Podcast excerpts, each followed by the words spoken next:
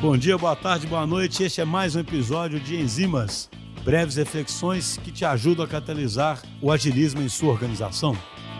E aí, pessoal, tudo bem? Aqui é o Vinícius Paiva, co-host dos Agilistas há um tempinho aí, conversando com vocês, também CEO da DTI. Então, hoje eu gostaria de falar um pouquinho aqui sobre uma discussão sobre esforço versus resultado.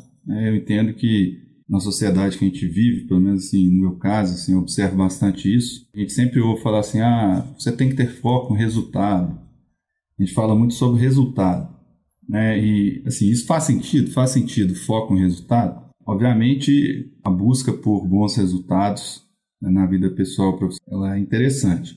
O ponto é que parece existir uma certa uma busca excessiva em relação a isso de forma muito direta, de forma assim, né? Eu, eu buscar ser feliz, por exemplo, né? Buscar ser bem sucedido no trabalho.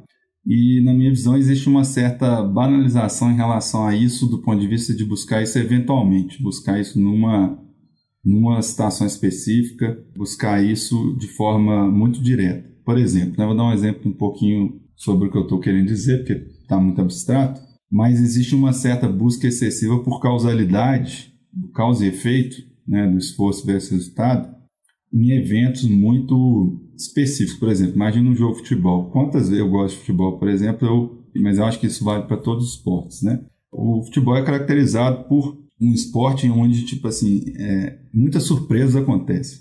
E todo mundo que acompanha muito sabe disso. Mas apesar de saber disso, sempre se busca muita explicação sobre um evento específico. Por exemplo, às vezes um jogo que ficou, por exemplo, assim, empatado até o finalzinho e de repente um dos times fez um gol.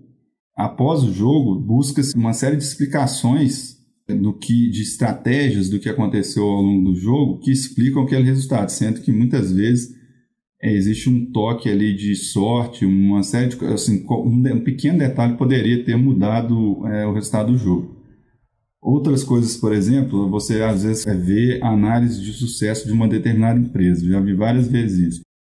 Então o pessoal busca uma atribuição de causalidade sobre o comportamento dos fundadores, que o fundador tinha características X, Y Z, sendo que na verdade essa análise era muito mais complexa, ela envolve muito mais variáveis e ela poderia ter tido um resultado muito diferente. Então, é, inclusive isso aí, alguns autores escrevem isso aí num que eles chamam do dilema do sobrevivente onde são analisados apenas aquelas, aqueles elementos, né? Está analisando, por exemplo, de, de empresas, apenas os que foram bem-sucedidos, que deram certo, sendo que, na verdade, vários que tinham características muito parecidas não deram certo também.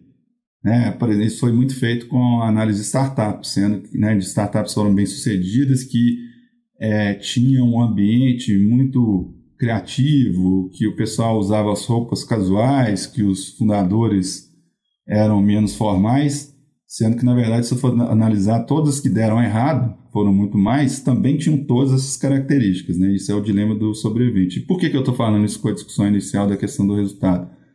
Porque o resultado, muitas vezes, ele é fruto, não apenas a busca por ele, de forma direta, não, normalmente não vai dar certo.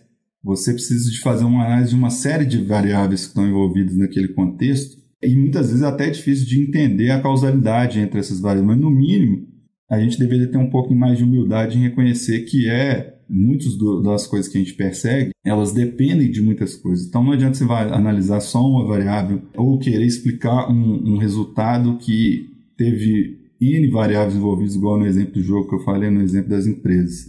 Então, a forma, na minha visão, a forma correta de, de avaliar isso é com um olhar de complexidade de teoria da complexidade, onde você tem uma série de fatores, né, reconhecer que o mundo, vários desses eventos que a gente está conversando são, são bastante complexos. E além disso, que é muito importante, é você reconhecer que muitas dessas variáveis não estão tá sob o controle da pessoa que está tentando atingir aquele resultado.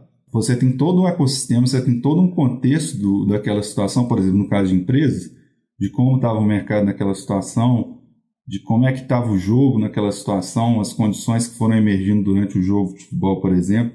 Então, o simples reconhecimento disso aí como sendo algo complexo já ajuda muito a resolver, porque você vai focar muito mais no que está sob seu controle. Né? E aí que eu acho que mora a, né, puxando aqui para o fim, o que fazer então? Né? Devo ter foco em resultado ou não devo ter foco em resultado? Na minha visão, é importante você fazer essa avaliação de qual é o contexto que você está. Né? Uma vez reconhecido o contexto, identificar as coisas que não estão sob o controle de você, seja uma pessoa, seja um time, seja uma empresa.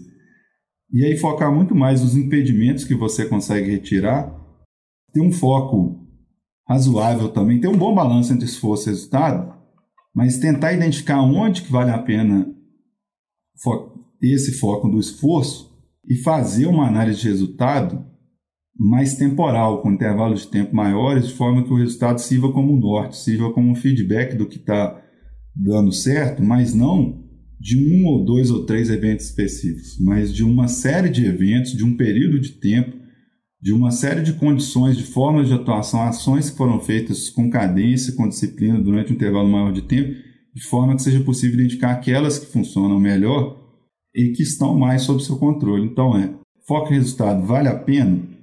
Fechando, eu acho que vale a pena ter um bom balanço entre esforço e resultado.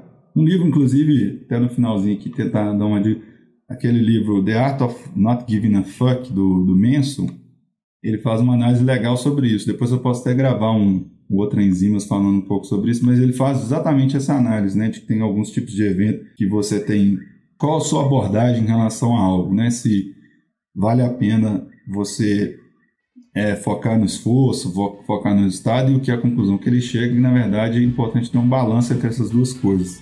E que muitas vezes perseguir o resultado de forma direta não vale tanto a pena. E é isso aí, galera. Valeu!